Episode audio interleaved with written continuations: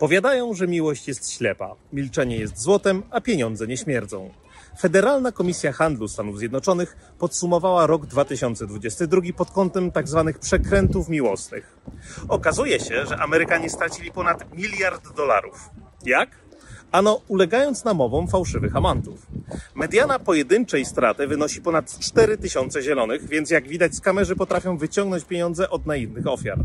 Oprócz strat w portfelu, tego typu oszustwa zostawiają trwałe ślady na psychice.